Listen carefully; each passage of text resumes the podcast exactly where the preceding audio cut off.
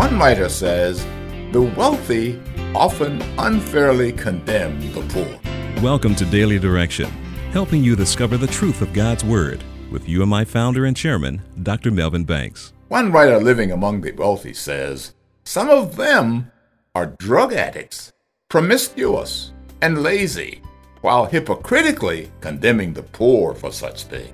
He says, The only difference is that the wealthy can keep their faults hidden and the poor cannot. Long ago, God, through his prophets, lashed out at the wealthy that condemned and mistreated the poor. We read this in Amos chapter 5. You twist justice, making it a bitter pill for the oppressed.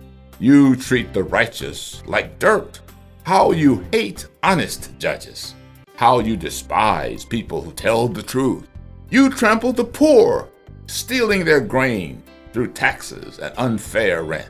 God goes on to say, I know the vast number of your sins and the depth of your rebellions. You oppress good people by taking bribe and deprive the poor of justice in the courts.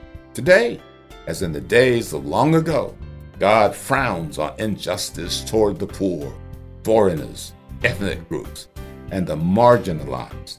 God today calls his people to be models for the rest of society, models in the way we live and treat others. Thank you for listening to Daily Direction.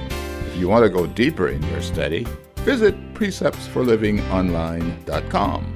There you can subscribe to full Bible commentary lessons, video illustrations, and more resources to help you live as a more faithful disciple of Jesus Christ. Visit preceptsforlivingonline.com and get your resources today.